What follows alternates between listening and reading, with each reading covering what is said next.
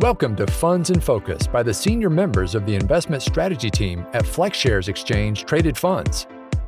Join our experts as they explore how current market trends are shaping the investment landscape. In each episode, you'll learn how a specific FlexShares ETF operates and how the market has impacted the fund, along with the potential long term implications of your client's portfolio. Now, on to the show. Welcome back to Funds in Focus. Our discussion today is on the high yield marketplace. We'll talk to how investors today are evaluating the risks they're taking within their fixed income portfolio, given the ever changing and volatile economic and market backdrop. While many parts of the world showed signs of meaningful recovery from the economic damage caused by the pandemic, there's still a lot of uncertainty regarding the future course of the virus and potential for additional stimulus. Meanwhile, the shift back to a lower for longer interest rate environment has also left investors scrambling to generate income. While some may feel high yield is too risky, others believe the asset class has earned an enduring place in a portfolio. Join me as we explore some of the implications and market drivers, portfolio diversification, and contemporary ways to assess the high yield market. With me today is Ellen Chanowith, Associate Investment Strategist for FlexShares Exchange Traded Funds. Great to have you back, Ellen. Hi, Jahan. Thank you for having me. I'm excited to be back on the podcast. so, before we dive into what's been driving markets, I thought it would be wise for us to kick back, uh, kick it back with a discussion of how high yield is used in a portfolio to put some context around our discussion today. If I think about a basic portfolio as a mix of fixed income and equity, say something similar to a 60 40 portfolio, I typically see high yield as a tool in the fixed income sleeve. Ellen, you and I have had different discussions about this lately, and it seems that you have a different view of the asset class. Can you tell our listeners about this? Yes, of course. So, just to begin, um, yes, high yield is a fixed income instrument. We're not going to be traveling to some alternate universe, and I'm not going to convince you otherwise. Um, importantly, though, when we think about portfolio construction, we look at the risk profile of an asset class to best determine how it may slot into a portfolio. So while high yield bonds are debt instruments versus other fixed income sectors like investment grade corporate bonds or treasuries, the segment is typically thought of as more speculative and it may be associated with higher default rates and greater volatility.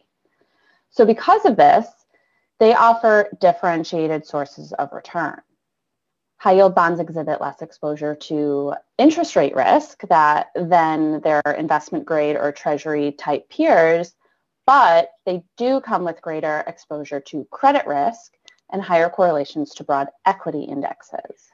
So just to put that into context, and if we look at correlations from 1990 through um, October 30th, the broad high yield benchmark published by Bloomberg Barclays has a correlation of 0.68 to the S&P 500. Now, if you compare that with the Bloomberg Barclays aggregate index, which has historically demonstrated negative correlation to the S&P over the same time period. So given these characteristics, we like to treat high yield as a risk asset. But if we take it a step further, from a risk return perspective, high yield can be an attractive tool in a portfolio context versus other risk assets like equities. So to illustrate that, over the last 30 years, the S&P 500 has returned 10.5% on an annualized basis with a standard deviation of 14.5%. The Bloomberg Barclays High Yield Index, in contrast, has returned 8.9% annualized with a standard deviation of 8.5. And both of these data points are as of the end of the month, so October 30th. So you can see that the asset class represents a more attractive risk return profile versus equities. And in fact, when uh, you look at how optimizers use high yield in a portfolio, if they're looking to produce a portfolio of risky assets that seeks to maximize risk and return or Sharpe ratio, that optimizer tends to over allocate to high yield and under allocate to equities to a wide degree. Constraints have to be introduced into that process so as not to produce concentrated portfolios that may not be realistic to meet long-term goals. And typically we see that optimizers will tend to feel, fill that high yield exposure up to the maximum constraint, depending on the risk tolerances that are set for the optimizer. So earlier you mentioned looking at a typical 60-40 portfolio, and we've found that including an allocation to high yield sourced from that equity sleeve rather than the fixed income sleeve has historically produced similar returns to a 60-40 balanced portfolio with less risk. I see. So thanks for that context. It strikes me that evaluating asset classes through a risk lens in this manner may allow for broader application of untethered portfolios for traditional constraints. Yeah, exactly. So sticking on the topic of risk, I want to dive a bit deeper into the market risks affecting high yield.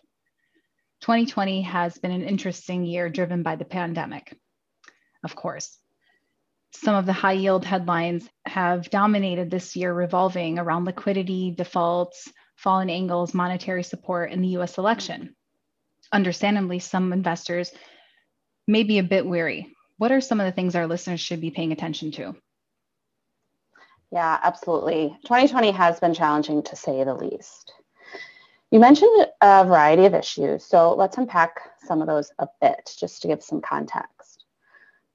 In the early days of the pandemic-induced crisis, we saw average option-adjusted spreads of the Bloomberg Barclays High Yield Index widen by almost 220 basis points, peaking at 1100 on March 23rd as investors were pricing in the impact of that sudden stop to uh, economic activity.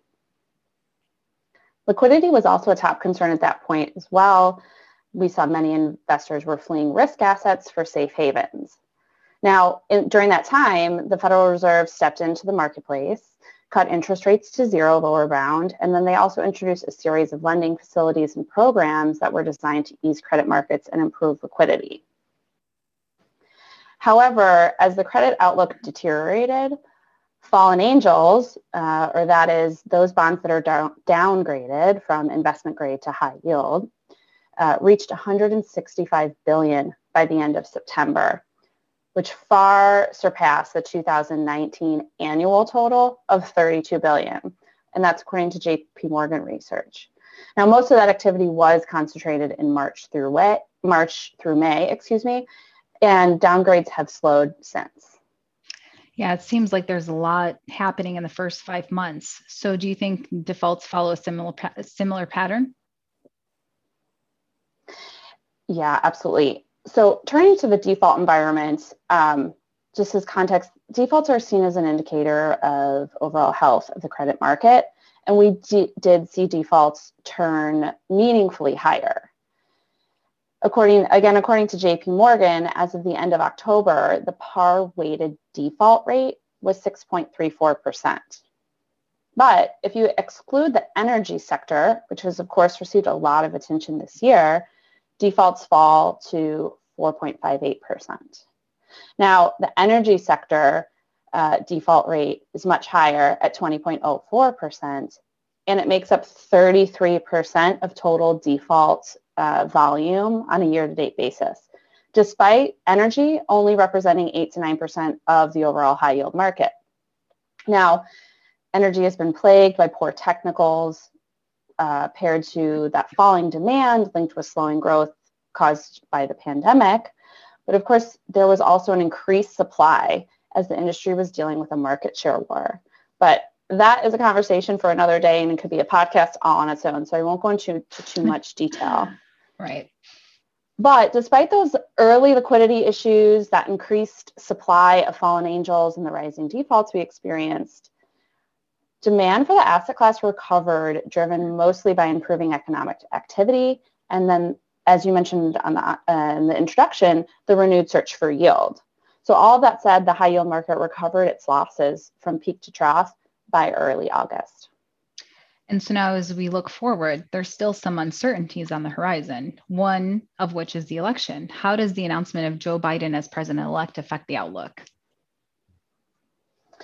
Yeah, absolutely. So here, there are still some legal challenges that we'll need to work through the system, but it is looking more likely that we will have a divided government, Joe Biden in the presidency, and a split Congress. This may bode well for risk assets as this scenario may make it more difficult to implement regulatory and policy changes that are largely seen as hampering growth.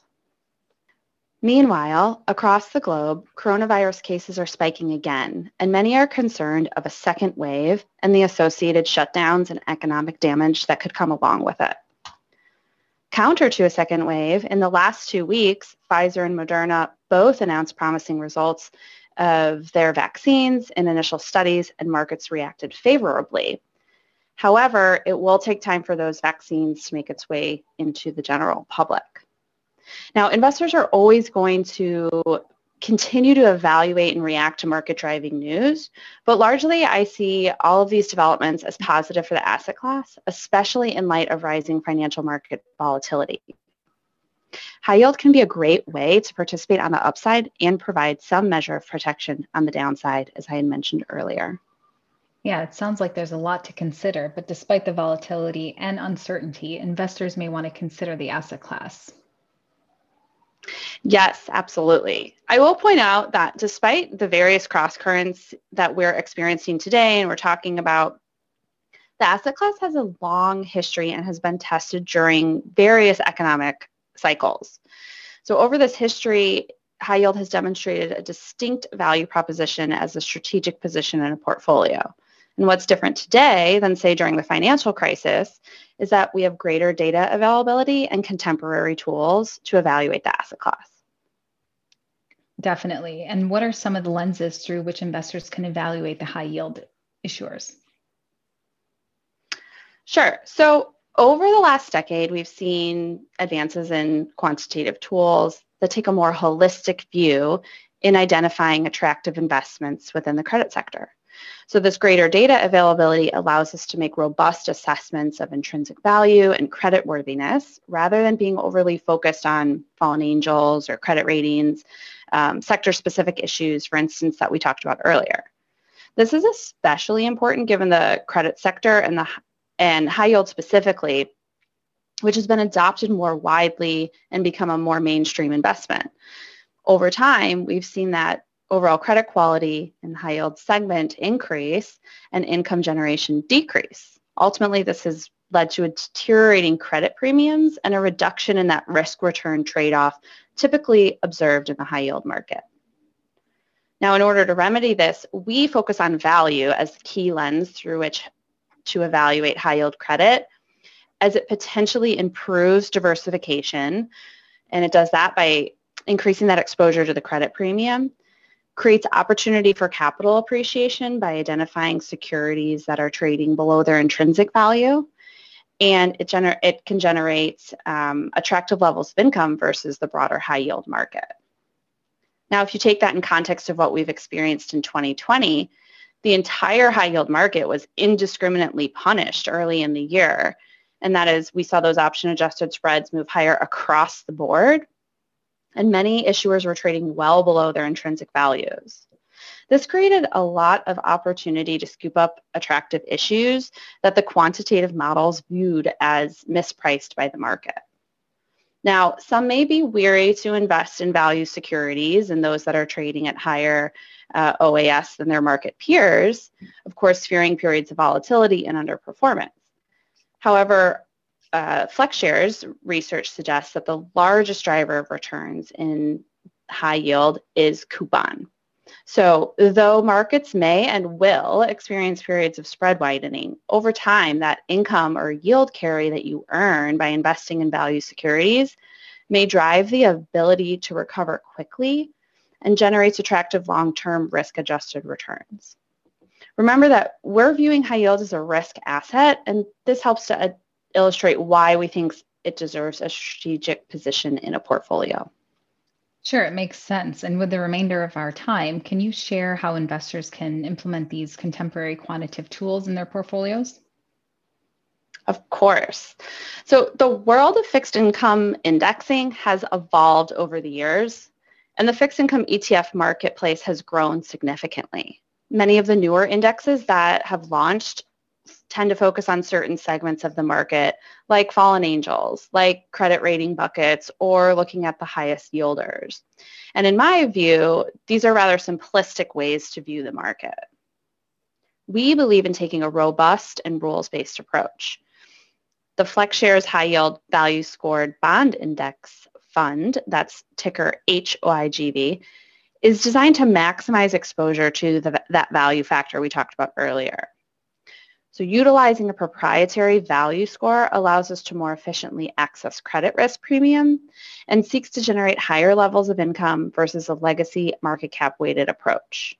The strategy does incorporate both quality and liquidity screens that serve to eliminate those securities that are most likely to default and the least liquid names in the index.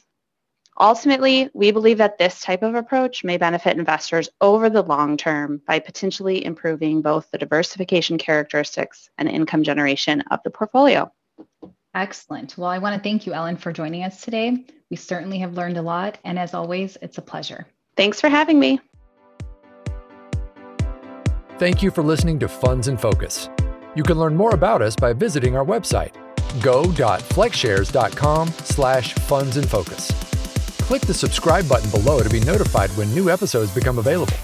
Before investing, carefully consider the FlexShares investment objectives, risks, charges, and expenses. This and other information is in the prospectus and a summary prospectus, copies of which may be obtained by visiting www.flexshares.com. Read the prospectus carefully before you invest. Foreside Fund Services LLC Distributor. Investing involves risk, including possible loss of principal. There's no guarantee that a specific strategy will be successful. ETFs are subject to specific risks, depending on the nature of the underlying strategy of the fund. These risks could include liquidity risk, sector risk, as well as risks associated with fixed income securities, real estate investments, and commodities, to name a few. Investing involves risk including possible loss of principal. FlexShares High Yield Value Scored Bond Index Fund, HYGV, is a passively managed fund that invests in high yield securities, which are considered highly speculative and is subject to greater credit risk, price volatility, and risk of loss than if invested primarily in investment grade securities. The fund may invest in derivatives instruments. The fund may be subject to concentration risk of securities in a particular industry or group of industries. Please read the fund's prospectus for specific details regarding the fund's risk profile. Carefully consider the fund's investment objectives, risks, charges, expenses before investing. A prospectus is available at www.flexshares.com. Read it carefully before investing. FlexShares funds are distributed by Foreside Fund Services, LLC.